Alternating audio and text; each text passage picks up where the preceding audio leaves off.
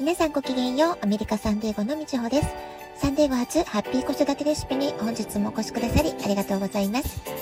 みんな違ってみんないい。ママが笑顔なら子供も笑顔。子育てで悩んでいることの解決のヒントが聞けてほっとする。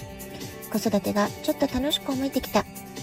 聞いてくださってるあなたが少しでもそんな気持ちになってくれたら嬉しいなと思いながら配信をしております。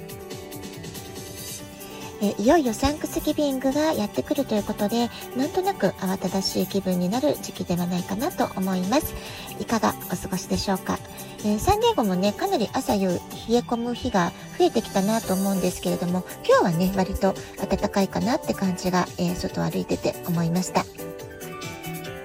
さて、前回は、えー、将来なくならない職業というテーマでお話をしました。テクノロジー全盛の時代だからこそ実は人と人との密接な関わりが不可欠な領域の職業、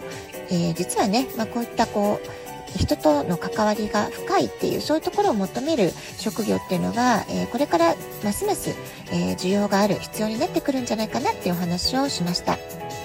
え複雑化する社会だからこそテクノロジー全盛だからこそメンタルストレスっていうものも増えているわけですよね。だからこそ強く優しくしなやかな心を育てるためにも、え子どもたちが幼い頃からの感性教育っていうものが、まあ、実はねこれまで以上にとっても大切になってくるんではないかなと思います。じゃあね感性が豊かっていうのはどういうことなのかっていうと、えー、他の人に強要されたり押し付けられたりしたものではない、えー、自分らしい感情をしっかりと持っている持ち続けることができているこういうことなんじゃないかなって思うんですよね。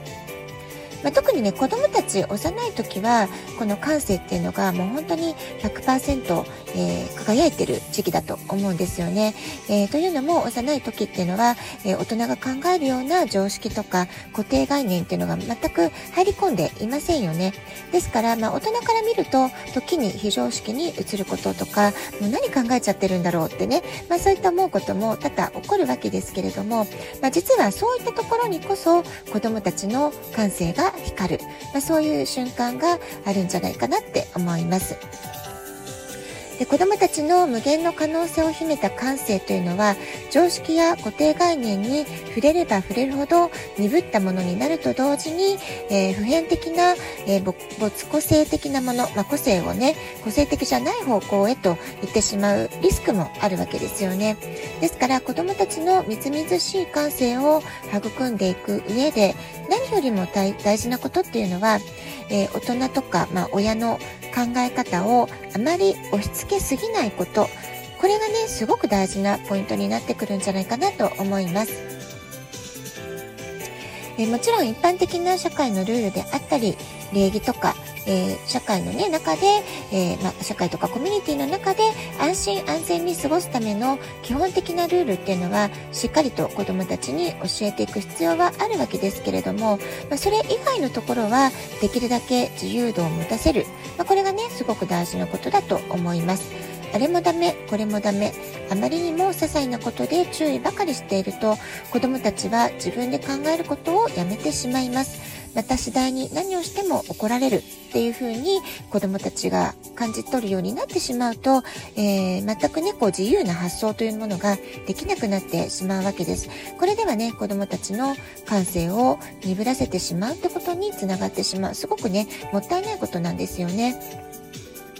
では、子供たちの感性を豊かに育てる取り組みっていうものがどんなものかってことを考えていきたいんですけれども、まず大自然の中で思いっきり遊ぶ。まあ、これはね、すごく大事なことだと思います。子供たちの五感がフルに刺激される、まあ、そういう遊び方だと思うんですよね。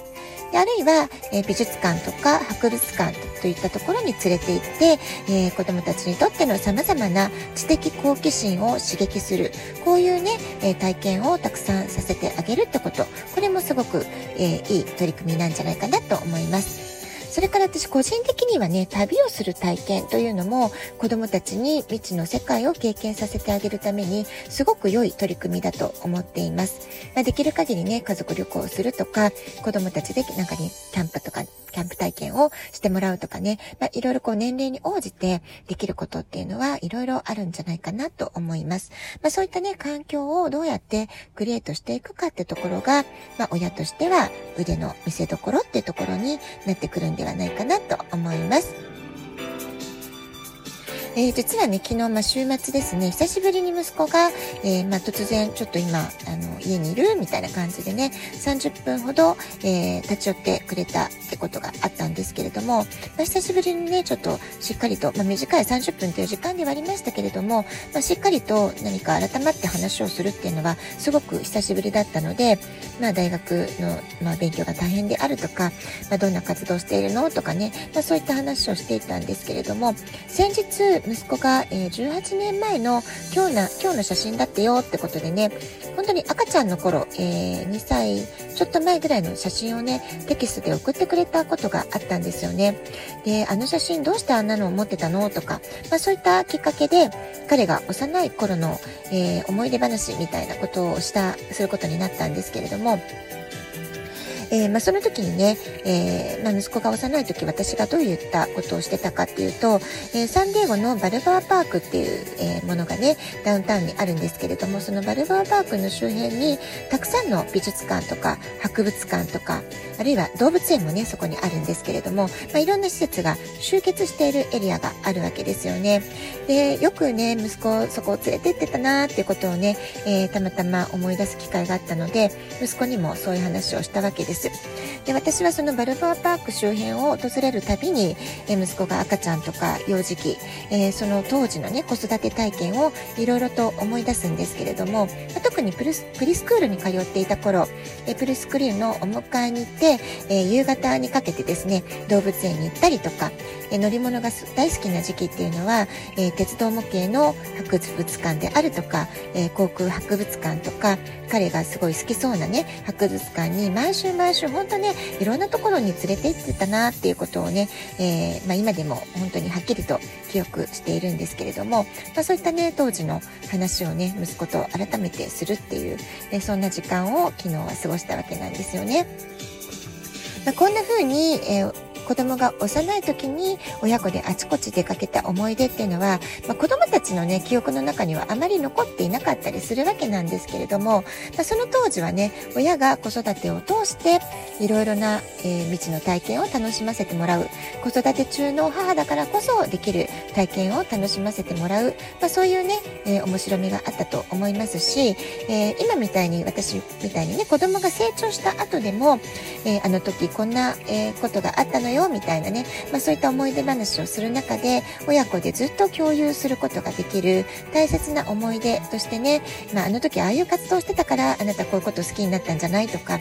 えー、当時はね遊びとしか思ってなかったかもしれないけれどもきっと今のお勉強のこういったことにつながってるんじゃない？みたいなね、まあ、そういったこととしてね語り継いでいくことができる、まあ、すごくね大切な経験だったなって今振り返っても思います。ですので今子育て真っ只中っていうお母様方は是非ね子供たちと一緒に思い切り楽しむ、まあ、そういうね、えー、経験をたくさん積み重ねることこそがすごくその子供たちの感性を豊かに育んでいくことにつながっていくんじゃないかなと思います。